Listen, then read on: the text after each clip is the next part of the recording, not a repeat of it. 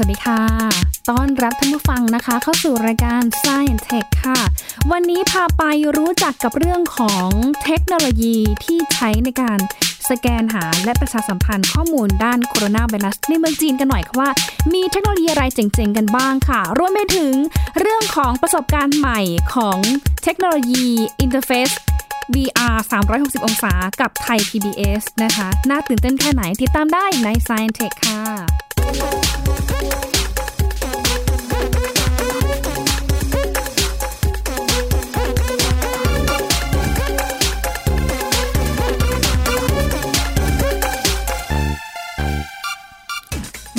ช่วงนี้อัดรายการอาจจะดูแบบเกร็งๆนิดหน่อยนะคะ เพราะว่า มีความรู้สึกว่าเหมือนมีคนจดจ้องเราอยู่ตลอดเวลาค่ะ แต่ว่าจริงๆแล้วเนี่ยนะคะ เป็นเทคโนโลยี interface นะคะ จากทาง PBS ค่ะ ที่เปิดประสบการณ์ใหม่ให้กับแฟนเพจนะคะ ได้เห็นบรรยากาศเสมือนจริงมากขึ้นค่ะ โดยมีการนำเทคโนโลยีเนี่ยค่ะที่เป็นการใช้งานจากทาง Google Glass นะคะ บวกกับ AR VR นะคะ มา mix กันเป็น MR ต่างๆ มากมายค่ะ กลายเป็นไทย PBS 360 องศา VR ค่ะ ซึ่งนำร่องก่อนหน้านี้นะคะพาไปเที่ยวนะคะ งานที่วัดแขกค่ะ พาไปเที่ยวสถานที่ต่างๆ มากมายค่ะ แล้วก็ล่าสุดเขาบอกว่าเดี๋ยวพาไปเที่ยวที่ Safari World ด้วยนะคะ อันนี้จะตื่นเต้นแค่ไหนเหมือนกับว่าเราเนี่ยไปอยู่ในสถานที่นั้นจริงแค่ไหน ฝากติดตามได้ในเพจของ Science ของไทย PBS แล้วก็เพจของ Science Tech ด้วยนะคะะก่อนที่จะเริ่มฟังในเรื่องของเทคโนโลยี VR ค่ะ มาดูเรื่องของสถานการณ์ไวรัสโคโรนาสายพันธุ์ใหม่กันหน่อยนะคะ ที่ตัวเลข ในขณะนี้นะคะผู้ติดเชื้อเนี่ยนะคะส่วนใหญ่อยู่ที่จีนเลยค่ะ พุ่งสูงไปที่ 28,000 กว่าคนแล้วนะคะ และก็พบว่ามีผู้เสียชีวิตกว่า 590 คนแล้ว 2 คนค่ะ มีเสียชีวิตอยู่นอกประเทศจีนก็คือที่ฟิลิปปินส์แล้วก็ที่ฮ่องกงนั่นเองนะคะขณะเดียวกันค่ะในช่วงที่เกิดการแพร่ระบาดของโคโรนาไวรัสสายพันธุ์ใหม่นี้ค่ะ ก็ทำให้จีนเองค่ะ เขาได้พัฒนาเทคโนโลยีเลยนะคะ เพื่อที่จะให้ข้อมูลให้กับประชาชนค่ะ โดยเฉพาะเรื่องของการป้องกันการแพร่ระบาดไวรัสโคโรนาสายพันธุ์ใหม่ ใครคนไหนที่ไปเดินตามที่สาธารณะหรือว่าออกจากนอกบ้าน แล้วไม่ได้มีการสวมใส่หน้ากากอนามัยให้เรียบร้อย ก็จะมีคนนี้นะคะ คอยติดตามท่านอยู่ แล้วก็ส่งเสียงประชาสัมพันธ์ บอกเลยนะคะว่า คุณพี่คุณหล่อคุณพี่คนสวยคะช่วยใส่หน้ากากอนามัยให้เรียบร้อยหน่อยค่ะ เพราะว่าเรามีตาพิเศษจากโดรนที่มองเห็นท่านนะ จะเป็นอย่างไรติดตามได้ในรายงานค่ะ 对面那个电动车上装着粉色等分贝的大哥，请 你戴上口罩啊，戴上口罩。打电话的帅哥，你口罩呢？赶紧给戴上。迎面走过来的美女边上的那位帅哥，看到你戴着口罩了啊，把口罩戴戴好，戴戴好。边走边吃的几位美女，抓紧的把口罩戴上，东西可以回家吃。 ขอแซวๆหน่อยมากับเสียงประกาศเตือนแบบน่ารักน่ารักของตำรวจหญิงคนหนึ่งในจีนค่ะ หลังจากที่ใช้โดรนออกตรวจเลยว่า ประชาชนคนไหนไม่สวมใส่หน้ากากอนามัยในช่วงที่ออกจากบ้าน เพื่อช่วยป้องกันการแพร่กระจายจากโนเวลโคโรนาไวรัสสายพันธุ์ใหม่อย่างจริงจัง เป็นอีกหนึ่งคลิปของการใช้เทคโนโลยีในช่วงนี้ของจีน และกำลังโด่งดังในโซเชียลมีเดียของจีนตอนนี้ค่ะดังนั้นหากไม่จำเป็นหรือว่าใครจะกินอะไร ควรอดใจเอาไว้ก่อนนะคะ ไม่ควรถอดหน้ากากอนามัยหากไม่จำเป็นค่ะ 外出的时候戴好口罩，回回家吃哈。这是一台带红外线热成像镜头的无人机，它具备观 ส่วนนี้เป็นนวัตกรรมสุดล้ำในมณฑลเจียงซี ทางตะวันออกเฉียงใต้ของจีน เมื่อเจ้าหน้าที่ที่เมืองอีชุน คิดค้นวิธีป้องกันและควบคุมการแพร่ระบาดของโนเวลโคโรนาไวรัส โดยการประยุกต์ใช้อากาศยานไร้คนขับหรือว่าโดรน เป็นโดรนแบบอินฟราเรดขึ้นบินไปวัดอุณหภูมิ วัดไข้ประชาชนตามอาคารบ้านเรือนต่างๆ ค่ะ โดนจะบินสูงถึงระยะระเบียงบ้าน ไปตรวจวัดอุณหภูมิร่างกายระยะไกลแบบไร้การสัมผัส เพื่อหลีกเลี่ยงการติดเชื้อขั้นทุติยภูมิ จากการใช้งานนะคะ ทางเจ้าหน้าที่ก็บอกว่าให้ความแม่นยำสูงค่ะ เพราะว่ารายงานอุณหภูมิได้ตรง และตัวโดนเองนะคะก็ยังมีเสียงประชาสัมพันธ์ ให้ประชาชนรู้ข้อมูลเกี่ยวกับเรื่องโคโรนาไวรัสสายพันธุ์ใหม่นี้ด้วยค่ะ ส่วนนี้เป็นหุ่นยนต์อัจฉริยะเสี่ยวมี่ได้ให้บริการลูกค้าในอาคารแห่งหนึ่ง ในเมืองเจียซิงมณฑลเจ้อเจียง ทางตะวันออกของจีน เพื่อให้บริการแก่ผู้มีประวัติ ติดต่อใกล้ชิดกับผู้ป่วยจากโรคไวรัสโคโรนาสายพันธุ์ใหม่ หรือเรียกง่ายๆก็คือผู้ถูกกักตัวเพื่อเฝ้าสังเกตดูอาการค่ะ เขาบอกว่าหากผู้ถูกกักตัวต้องการอะไร ก็แจ้งไปยังเจ้าหน้าที่ได้ จากนั้นค่ะ ทางเจ้าหน้าที่จะนำสิ่งของให้หุ่นยนต์ ไปส่งถึงภายในห้องพัก ภายในเวลาไม่กี่นาที ลดการติดต่อผ่านการสัมผัสสารคัดหลั่งหุ่นยนต์ตัวนี้ไว้ใจได้นะคะ เพราะว่าผู้พัฒนาเทคโนโลยียังบอกว่า มีความตรงต่อเวลา มีความปลอดภัย เพราะจะส่งของครั้งละ 1 ออเดอร์เท่านั้น จะเห็นได้ว่าช่วงที่เกิดการแพร่ระบาดของไวรัสตัวนี้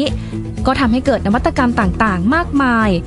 เพื่ออำนวยความสะดวก และลดความเสี่ยงของการแพร่ระบาดของไวรัสโคโรนาสายพันธุ์ใหม่นี้ ทั้งประชาชนและเจ้าหน้าที่ในจีนค่ะ ละค่ะ ก็เป็นเทคโนโลยีที่น่าตื่นเต้นแล้วก็แบบน่าทึ่งของจีนมากนะคะ เพราะว่าเขารู้จักประยุกต์ใช้เอาโดรนเนี่ยแหละค่ะ ใช้ในการสอดแนมประชาชนเลยนะคะว่า เอ๊ะ ใครที่ออกมาจากบ้านแล้วนะไม่ยอมป้องกันตัวเองจากการไม่ให้ติดเชื้อไวรัสโคโรนาสายพันธุ์ใหม่ ต้องโดนแจ้งเตือนแบบนี้ แต่ว่าถือว่าในคลิปเนี่ยเป็นการแจ้งเตือนแบบน่ารักน่ารักหยิบแกมหยอกนะ เพราะว่าถ้าฟังเสียงของทางตำรวจหญิงเขาพูดเนี่ยเขาก็จะพูดว่า คุณพี่คนหล่อคะ คุณพี่คนที่ขี่มอเตอร์ไซค์คะ คุณพี่คนที่เดินกับสาวสวย รบกวนช่วยใส่หน้ากากอนามัยของท่านให้เรียบร้อยด้วยนะคะ ใครจะกินลูกชิ้นหรือว่าจะกินขนมกินอาหารอะไรเนี่ย อดใจรอนิดหน่อยค่ะ ถือเข้าไปภายในบ้านหรือว่าในอาคารก่อน แล้วค่อยกินดีกว่าจะปลอดภัยกว่าด้วยนะคะ ส่วนอีกเรื่องหนึ่งก็คือโดรนวัดไข้แบบอินฟราเรดอันนี้น่าทึ่งมากค่ะ เพราะเขาบอกว่าเจ้าโดรนตัวนี้นะคะ สามารถที่จะวัดอุณหภูมิได้ลบ 10 องศาถึง 140 องศาเซลเซียส แล้วก็บอกข้อมูลได้อย่างแม่นยำค่ะว่า ใครคนไหนมีอุณหภูมิเท่าไหร่ โดยเฉพาะคนที่เป็นไข้อุณหภูมิเกิน 37.5 องศาเซลเซียส อันนี้ต้องเข้าข่ายเฝ้าระวังแล้ว เพื่อที่จะป้องกันนะคะ การสัมผัสโดยตรงนะคะ การสัมผัสแบบติดเชื้อแบบทุติยภูมิด้วยนะคะ ก็ทำให้ทางเจ้าหน้าที่เนี่ยสามารถสแกนเลยว่าเอโดนเวลาบินไปที่อาคารไหนเห็นว่าใครเนี่ยนะคะ มีคลื่นความร้อนหรือว่าตัวร้อนเนี่ยผิดปกติ ตัวโดรนเนี่ยนะคะก็จะจับไปที่คนนั้นนะคะ ใช้ระบบอินฟราเรดแล้วก็แจ้งเตือนว่าอ่า คุณมีไข้นะ เดี๋ยวขอให้อยู่ในบ้านนะอย่าเพิ่งออกไปข้างนอกนะคะ แล้วก็ป้องกันไม่ให้ ตัวของคุณเนี่ยนะคะมีการแพร่กระจายเชื้อโรคนะคะ แล้วก็สังเกตอาการดูว่าเข้าข่ายการติดเชื้อโคโรนาไวรัสหรือไม่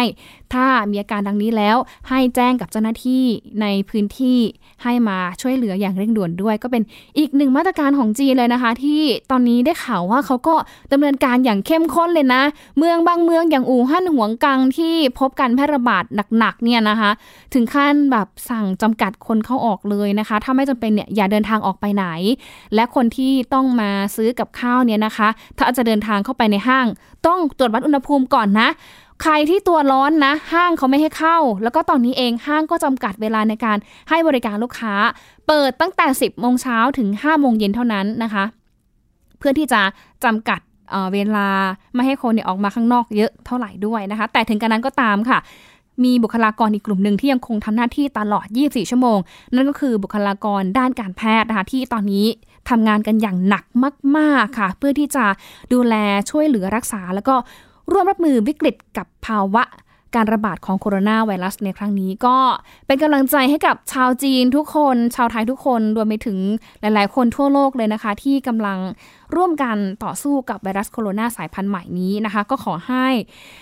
พบเจอวิธีการแนวทางการรักษาให้เร็วที่สุดด้วยนะคะ แต่ถึงกระนั้นก็ตามค่ะ ประมาณ 3-4 วันที่ผ่านมานะคะ ก็ยังถือว่ามีความหวังแล้วก็เป็นเหมือนแสงเทียนเล็กๆ อยู่ที่ปลายอุโมงค์นะคะ เพราะว่าคุณหมอหลายท่านเนี่ยบอกว่า ตอนนี้ค่ะ ทั้งไทยจีนแล้วก็หลาย ๆ ประเทศเนี่ยเริ่มมีการทดลองนำเอายาต้านไวรัสที่เรามีอยู่เนี่ยนะไม่ว่าจะเป็นยาต้านไวรัสไข้หวัด ยาต้านไวรัส HIV มาทดลองใช้กับเคสที่ติดเชื้อโคโรนาไวรัสสายพันธุ์ใหม่เพราะว่าไอ้ตัวยาเหล่านี้นะคะ มันจะไปบล็อกตัวกรดนิวคลีอิกของไวรัสชนิดนี้ เพื่อไม่ให้มีการ เผยแพร่หรือว่ากระจายเข้าไปใน DNA ของ host หรือว่าเข้าไปในเซลล์ของ host เพื่อที่จะไม่ให้ host เนี่ยนะคะ ป่วยมากขึ้นก็คือคนนี่แหละ host นะคะแต่ถึงกระนั้นก็ตามค่ะ ทางคุณหมอก็ยืนยันนะคะว่าวิธีการแบบนี้สูตรยาแบบนี้ ไม่ใช่เป็น standard treatment หรือว่ามาตรฐานการรักษา แต่ว่ามันเป็นในเรื่องของการทดลองการวิจัยมากกว่า ซึ่งก็พบว่าเอาไปใช้กับผู้ป่วยในบางรายเนี่ยให้ผลดีขึ้นนะคะ อาม่านะคะ ใจม่วนนะอายุประมาณ 70 ปีนะคะที่นครปฐมก็ก็หายดีเนี่ยค่ะ ก็เป็นผลสืบเนื่องนะคะจากความพยายามของคุณหมอในหลายท่านนะคะ ที่หาแนวทางในการรักษานะคะ จนคนไข้มีอาการดีขึ้นค่ะ แต่ถึงกระนั้นก็ตามนะคะ ถึงแม้ว่ามันจะมีผลการทดลองว่ายาต้านไวรัสที่มีอยู่ 3 ตัวมัน ใช้ได้ผลกับโคโรนาไวรัสนะคะ แต่คุณหมอก็เตือนเหมือนกันนะคะว่า อย่าไปซื้อยากินเองนะ เพราะว่ามันก็มีอันตรายเหมือนกันค่ะ เป็นข้อแนะนำของราชวิทยาลัย อายุรแพทย์แห่งประเทศไทย แล้วก็สมาคมโรคติดเชื้อแห่งประเทศไทย และสมาคมโรคเอสแห่งประเทศไทยค่ะ แนะนำในเรื่องของข้อระวังการใช้ยาโลพินาเวีย ริโทนาเวียนะคะที่ใช้รักษาไวรัสโคโรนาสายพันธุ์ใหม่นะคะ ซึ่งคุณหมอบอกว่ายาทั้ง 2 ชนิดนี้นะคะ เป็นยาต้านไวรัสที่ได้รับการรับรอง ใช้รักษาผู้ติดเชื้อ HIV ในอเมริกาในปี 2543 ค่ะ แล้วก็มีการใช้ร่วมกับยาต้าน HIV อีก1-2ชนิดในการรักษาผู้ป่วย HIV แต่ปัจจุบันเนี่ยมีการใช้ยาน้อยลงค่ะ เนื่องจากเป็นยาที่มีผลข้างเคียงมาก ที่พบบ่อยก็คือมีอาการคลื่นไส้อาเจียนท้องเสีย แล้วก็ผลข้างเคียงอื่นที่อาจจะพบมากอีกนะคะอย่างเช่น ผลที่มีต่อตับ ตับอ่อนอักเสบปวดศีรษะอ่อนเพลีย ไม่มีแรงมีผื่นนะคะ ไขมันในเลือดสูง แล้วก็มีความผิดปกติของคลื่นไฟฟ้าหัวใจด้วยนะคะ คุณหมอบอกว่าอย่าไปซื้อมาทานเองนะคะ เพราะว่าถ้าใครที่ยิ่งมีโรคประจำตัวอยู่แล้ว ไม่ว่าจะเป็นโรคเบาหวานโรคหลอดเลือดหัวใจหรือว่าภาวะไตวายเนี่ยนะคะ ก็อาจจะทำให้อาการของโรคเนี่ยนะคะเมียนอาการที่หนักขึ้นอีก แล้วก็ไปกระทบกระเทือนหรือว่าไปบดบังนะคะ การทำงานของยาของผู้ป่วยคนนั้นที่เขาใช้อยู่ด้วยนะคะ เพราะว่าคุณหมอเนี่ยมีหลักฐานบอกว่าตัวยาเหล่านี้ที่มีฤทธิ์ต่อไวรัสโคโรนาเนี่ยนะคะก็ทำให้ตัวของเชื้อไวรัสชนิดนี้นะคะ มันลดลงหรือว่าเอาไปทดลองกับ ซาร์สที่เกิดขึ้นเมื่อ 17 ปีที่ผ่านมา ก็ทำให้ตัวไวรัสเนี่ยมันลดลงนะคะ เพราะว่าเขามีการเอาไปทดลองกับสัตว์ด้วยนะคะ แล้วก็ถ้าย้อนไปดูผู้ป่วยที่เป็นโรคซาร์สแบบรุนแรงเนี่ยก็พบว่ากลุ่มผู้ป่วยที่รับยาสูตรนี้นะคะ ก็มีตั้งแต่อัตราการเสียชีวิต น้อยกว่ากลุ่มที่ไม่ได้ใช้ยาเลยหรือว่าใช้ยาช้านะคะ แต่ว่าถึงกระนั้นก็ตามนะคะ ก็ต้องระมัดระวังในการใช้ยาก็คือ หนึ่งเลยนะคะ ยานี้เป็นยาควบคุม ไม่มีขายตามร้านขายยาทั่วไป ต้องสั่งโดยตรงจากแพทย์เท่านั้นก็คือให้แพทย์นี่แหละค่ะ เป็นคนใช้ดุลพินิษในการให้ยากับผู้ป่วยเคสนั้นค่ะ แล้วก็ปัจจุบันนี้นะคะ ยาเนี่ยได้รับการรับรองสำหรับเป็นหนึ่งในสูตรยาเฉพาะการรักษาผู้ติดเชื้อ HIV เท่านั้นค่ะ ยังไม่มีการรับรองให้ใช้รักษาการติดเชื้อไวรัสชนิดอื่น ๆ ด้วยนะคะ แล้วก็ คนที่มีปัญหาด้านตับอย่างรุนแรงเนี่ยเขาบอกว่าห้ามใช้ยาเหล่านี้ด้วยเช่นกันนะคะเนี่ยก็เป็นเรื่องราวดีๆค่ะนำมาฝากท่านผู้ฟังเอาไว้ด้วยนะคะ เป็นความรู้ใหม่เนาะะถึงแม้ว่ามันจะเกิดโรคระบาดแรงในช่วงนี้ แต่ว่าอย่างน้อยอเราก็ได้ทำความรู้จักกับตัวไวรัสแบบนี้นะคะ การ แพร่เชื้อแบบนี้การป้องกันแบบนี้ทำให้เราได้ความรู้มากขึ้นรวมไปถึง การใช้ยานี่แหละที่อาจจะทำให้คุณหมอเนี่ยมีแนวทางหรือว่ามีข้อมูลในการรักษาผู้ติดเชื้อโคโรนาไวรัสสายพันธุ์ใหม่เพิ่มมากขึ้นนั่นเองค่ะ เดี๋ยวช่วงนี้พักกันสักครู่หนึ่งนะคะ ช่วงหน้าค่ะ มาติดตามนะคะ เทคโนโลยีใหม่กับไทย PBS ค่ะ เปิดประสบการณ์ใหม่กับไทย PBS 360 VR หรือว่า 360 VR สักครู่เดียวกับ s ซ e n t e c h ค่ะ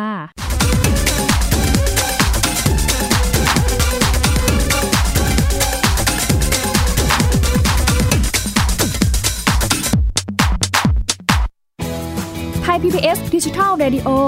Infotainment for All สถานีวิทยุดิจิทัลจากไทย PBS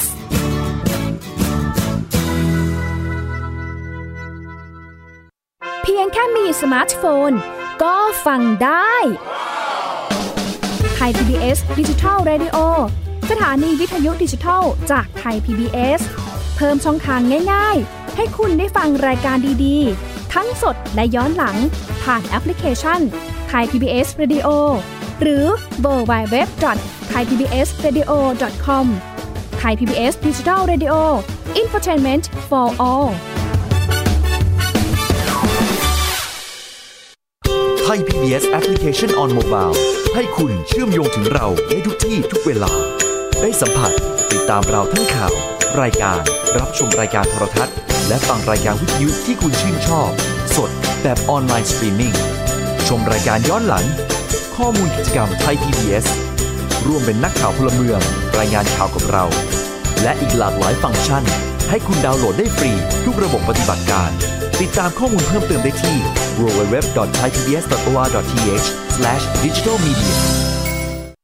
มากกว่าด้วยเวลาข่าวที่มากขึ้น จะพัดพาเอาฝุ่นออกไปได้ครับ มากกว่า ให้คุณทันในทุกสถานการณ์ ตามที่กฎหมายดังกล่าวกำหนดเอาไว้ มากกว่ากับเนื้อหาเที่ยงตรงรอบด้านนำมาใช้ในคดีเมาแล้วขับ มากกว่าในทุกทางออกของสังคม ป้องกันไม่ให้ปัญหาเกิดขึ้น มากกว่ากับข่าวรอบวันในทุกมิติ เครนก่อสร้างเกิดอุบัติเหตุขึ้น มากกว่าด้วยการวิเคราะห์ที่ตรงจุด ความพยายามของภาครัฐที่จะแก้ปัญหา และมากกว่ากับทีมข่าวมืออาชีพ ข่าวไทย PBS ให้คุณได้มากกว่า สบัดจินตนาการ สนุกกับเสียง เสริมสร้างความรู้ในรายการ เสียงสนุก ทุกวันจันทร์ถึงวันศุกร์ เวลา 16 นาฬิกาถึง 17 นาฬิกา ทางไทย PBS ดิจิตอล Radio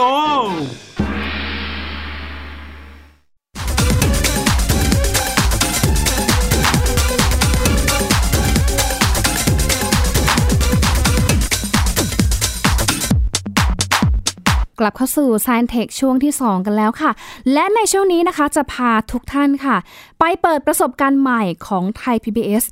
360 VR เดี๋ยวมีสปอตให้ฟังกันค่ะ เปิดประสบการณ์รับชม เสมือนได้สัมผัส ทุกมุมมอง แบบ 360 องศาเพราะทุกเรื่องราว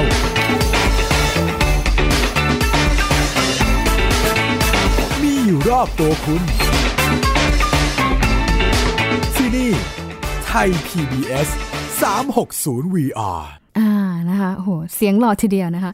360 VR ค่ะ เพราะว่าช่วงนี้นะคะ interface technology เนี่ยดูเหมือนว่าจะมาแรงแล้วก็น่าจับตามองมาก ๆ ค่ะประกอบกับช่วงนี้นะคะ แรงผลักดันในเชิงตลาดในปัจจุบันเนี่ยจะเห็นได้ว่าตัวเทคโนโลยีชนิดนี้ค่ะ เริ่มต้นมาจากการใช้งานของ Google Glass ซึ่งเป็น interface รุ่นแรก ๆ ที่รวบรวมแว่นตา อุปกรณ์ที่เกี่ยวข้องกับสายตา หูฟัง แล้วก็อุปกรณ์ติดตามความเคลื่อนไหวของสายตามนุษย์ ให้กลายเป็นอุปกรณ์อัจฉริยะหรือว่า smart device นั่นเองนะคะ แล้วก็นำไปสู่ในเรื่องของการเชื่อมต่อดวงตา รวมไปถึงการมองเห็นกับอินเทอร์เน็ต และอุปกรณ์เชื่อมต่อทั้งหลายได้ค่ะ เพราะว่าในปัจจุบันเนี่ยเขาบอกว่าตัว interface technology เนี่ยถูกนำมาผสมผสาน ร่วมกับเทคโนโลยี artificial intelligence หรือว่า AI นะคะ เพื่อสร้างคอนเทนต์หรือว่าเนื้อหา ให้มีความน่าตื่นเต้น และก็สมจริงมากยิ่งขึ้นค่ะ เพราะว่าแนวโน้มของเทคโนโลยีโลกเสมือนเนี่ย ตอนนี้กำลังที่จะก้าวสู่ให้สู่เป็นโลกแห่งความจริงด้วย เป็นโลกแห่งความจริงด้วยนะคะ ประกอบกับช่วงนี้ค่ะ ความเป็นจริงเสมือนหรือว่า virtual reality VR หรือว่าความเป็นจริงเสริม augmented reality AR รวมไปถึงความเป็นจริงผสม mixed reality MR ค่ะ ที่จะไปสร้างการเชื่อมต่อระหว่างมนุษย์กับอุปกรณ์ต่างๆ ได้มากยิ่งขึ้นค่ะแหมถ้าสมมติว่า ท่านผู้ฟังนะคะ จะไปเที่ยวที่ไหนนะคะ เช่นเยาวราชในช่วงนี้ค่ะ โอ้โห มีของกินเยอะแยะมากมายนะคะ อยากจะลองคลิกหรือว่าลองเสิร์ชไปดูเนี่ย ก็สามารถใช้เทคโนโลยี VR นี่แหละค่ะ เข้าไปลองดูก่อนว่า เอ๊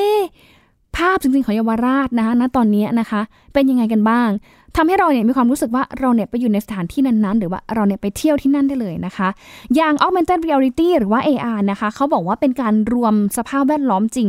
กับวัตถุเสมือนเข้าด้วยกันในเวลาเดียวกันค่ะ ซึ่งวัตถุที่ว่าเนี่ยนะคะ ก็อาจจะเป็นทั้งภาพวิดีโอหรือว่าเสียง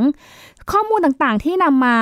ประมวลผลเนี่ยนะคะ ก็จะนำเข้าสู่ระบบคอมพิวเตอร์ มือถือหรือว่าแท็บเล็ต รวมไปถึงอุปกรณ์สวมใส่ขนาดเล็กต่างๆ ค่ะ ก็ทำให้เราสามารถตอบสนองกับสิ่งที่จำลองนั้นได้ค่ะ อย่างเช่นการใช้งาน AR นะคะ ส่วนใหญ่แล้วเนี่ยก็จะใช้กับเกมโปเกมอนโกนะคะที่เขาบอกว่าในช่วงนั้นเนี่ยถือเป็นปรากฏการณ์ครั้งสำคัญของนักเล่นเกมทั่วโลกนะคะ ก็เข้าใจว่าท่านผู้ฟังหลายท่านก็อาจจะเคยลองเล่นเกมชนิดนี้แล้วกันบ้างนะคะ ส่วน virtual reality หรือว่า VR ค่ะ เขาบอกว่าเนี่ยเป็นการจำลองสภาพแวดล้อมจริง เข้าไปให้กับเสมือนจริงค่ะ โดยผ่านการรับรู้จากการมองเห็น เสียงสัมผัส หรือแม้แต่กระทั่งกลิ่นนะคะ โดยจะมีการตัดขาดเราออกจากสภาพแวดล้อมปัจจุบัน เพื่อเข้าสู่สภาพที่จำลองขึ้นมาค่ะ อย่างเช่น การจำลองสถานที่แบบ Google Street View นะคะถ้าเราจะคลิกไปที่ไหนหรือว่าอยากจะแบบไปดูสถานที่แบบนั้น หรือว่าเราเนี่ยจะไปพักโรงแรมในต่างประเทศ เราอยากจะดูว่าเอ๊สภาพแวดล้อมโรงแรมแถวนั้นเนี่ย หาของกินง่ายไหมก็เนี่ยแหละค่ะคลิกเข้าไปที่ Street View เลยก็จะทำให้เราเห็นสภาพแวดล้อมเสมือนจริงของที่โรงแรมแบบจริง ๆ ของที่โรงแรมนั้นเลยนะคะ ว่าเป็นแบบไหนโอเคไหมถ้าเราจะไปพักกับที่นั่นนะคะ หรือแม้แต่การแข่งขันบังคับเครื่องบินโดรนเด็กซิ่งเนี่ยก็ใช้เทคโนโลยี VR แบบนี้ด้วยค่ะ ส่วนอีกเทคโนโลยีก็คือ Mixed Reality หรือว่า MR นะคะ เป็นการเอาโลกแห่งความจริง แล้วก็องค์ประกอบดิจิทัลเนี่ยมารวมกันค่ะ เป็น Mixed Reality นะคะ ซึ่งเราจะได้โต้ตอบกับสิ่งของ แล้วก็สภาพแวดล้อม ทั้งในโลกแห่งความเป็นจริง แล้วก็โลกเสมือนค่ะ โดยการใช้เทคโนโลยี การสัมผัส แล้วก็การสร้างภาพยุคใหม่หรือว่า Mixed Reality นะคะ ที่ช่วยให้เราเนี่ยเห็นแล้วก็สัมผัสกับโลกรอบตัวค่ะ แม้ในขณะที่โต้ตอบกับสภาพแวดล้อม เหมือนกับว่าตัวเราเองเนี่ยนะคะ ไม่ต้องถอดแว่นค่ะ ซึ่งเทคโนโลยีนี้นะคะ ช่วยให้เราเนี่ยสามารถวางอวัยวะต่างๆ ค่ะไม่ว่าจะเป็นมือหรือว่าเท้านะคะ ไว้ข้างหนึ่งนะคะบนโลกแห่งความเป็นจริง แล้วก็อีกส่วนหนึ่งเนี่ยก็เหมือนกับเราอยู่ในโลกเสมือน